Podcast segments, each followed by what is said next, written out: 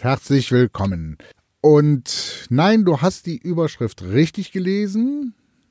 Es geht heute um Ronaldo, es geht um Messi, es geht um Roger Federer. Von mir aus nehmen wir auch noch Sebastian Vettel dazu. Als Beispiele. Was hat das nun mit einem Fotopodcast zu tun? Wird der Fotocast so langsam jetzt zum Sportpodcast? Nein, es geht ganz einfach um Folgendes. Warum sind diese Menschen so extrem erfolgreich in ihrer Sportart? Wir müssen jetzt nicht darüber reden, ob äh, Messi sympathisch ist, ob Ronaldo sympathisch ist, ob Vettel sympathisch ist, ob Roger Federer sympathisch ist. Nein, darum geht es gar nicht. Es geht darum, dass man über diese Sportler denken kann, wie man möchte, aber sie sind extrem gut in dem, was sie tun. Und wie kommt es, dass sie so extrem gut sind? Ich habe mir diese vier Sportler mal was näher angeguckt, so ein bisschen recherchiert und siehe da, äh, ein Ronaldo, von dem man ja eigentlich immer denkt, arroganter Sack und so, ja, der macht Folgendes. Wenn die anderen Spieler, Mannschaftskameraden schon auf dem Weg sind unter die Dusche, beziehungsweise schon unter der Dusche stehen, dann trainiert Ronaldo und auch Messi noch weiter. Ronaldo trainiert dann zum Beispiel noch Freistöße und Flanken. Messi trainiert Torabschlüsse. Vettel dreht immer noch eine extra Runde, um Informationen zu bekommen im Simulator. Immer weiter, immer weiter. Und Roger Federer mit seinen, ja, ich glaube schon fast 40 Jahren, warum spielt dieser Mann nach wie vor auf diesem hohen Niveau? Man müsste ja eigentlich meinen, dass da nichts oder oder nein, beim Federer anders. Entschuldigung, ich schneide es auch nicht raus. Ich bin ja authentisch. Äh, bei Roger Federer ist es so, da wo man sich fragt, über all die Jahre, ich denke, es sind jetzt schon bei, bei Roger Federer gut 15, 20 Jahre Weltniveau im Tennis. Und das ist ja nun gerade auch in dieser Sportart eine sehr lange Zeit. Äh, ist es, er trainiert, um das Level zu halten. Es ist jetzt nicht so, dass er das Level erreicht hat und dann ist es da. Nein, er trainiert, um dieses Level zu halten. Schön, danke Herr Meurer für diese sportpsychologische Analyse. Was hat das denn jetzt mit der Fotografie zu tun? Ganz einfach.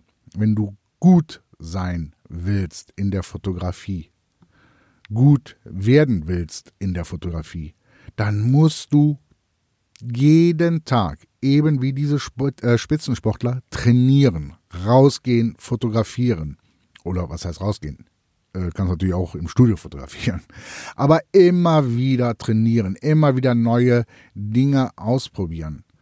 Und wenn du nicht regelmäßig fotografierst, verlernst du auch viele Sachen wieder. Das ist so. Du behältst dein fotografisches Niveau, das du irgendwann mal erreichen wirst oder schon erreicht hast. Du hältst es nicht. Du kannst nicht sagen, so, jetzt habe ich es drin, fotografierst drei, vier, fünf, sechs Monate nicht mehr, machst dann wieder ein Shooting und dann guckst du dir die Bilder an. Es mögen die ein oder anderen guten Bilder dabei sein, von denen du weißt, dass sie immer funktionieren. Bei einem Porträt zum Beispiel Licht von der Seite, einfach ein Licht von der Seite und schon hast du ein tolles Schwarz-Weiß-Porträt, was wirkt. Ja? Das sind die Sachen, die kannst du machen, aber das sind nicht die Sachen, die dich weiterbringen, die dir zeigen, äh, wer du bist, was du bist, etc. Das sind eben die Dinge, die du dann verlierst, die Kreativität. Du verlierst deine Kreativität.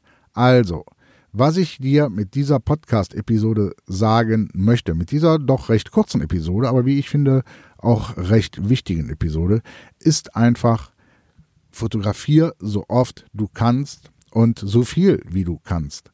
Denn so verbesserst du dich, du baust mehr Kreativität auf, du packst immer mehr Wissen und Know-how in deine Werkzeugkiste und an den Tagen, wo es dann mal nicht so gut läuft, hast du die Möglichkeit, dann auf Tricks aus deiner Werkzeugkiste zurückzugreifen.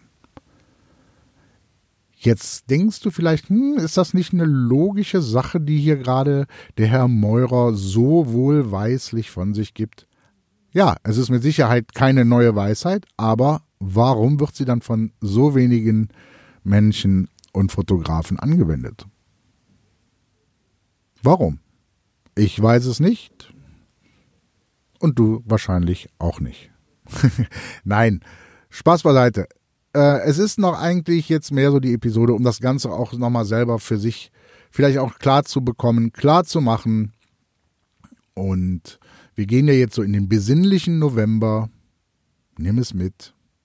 Aber fotografier. fotografier, fotografier, fotografier.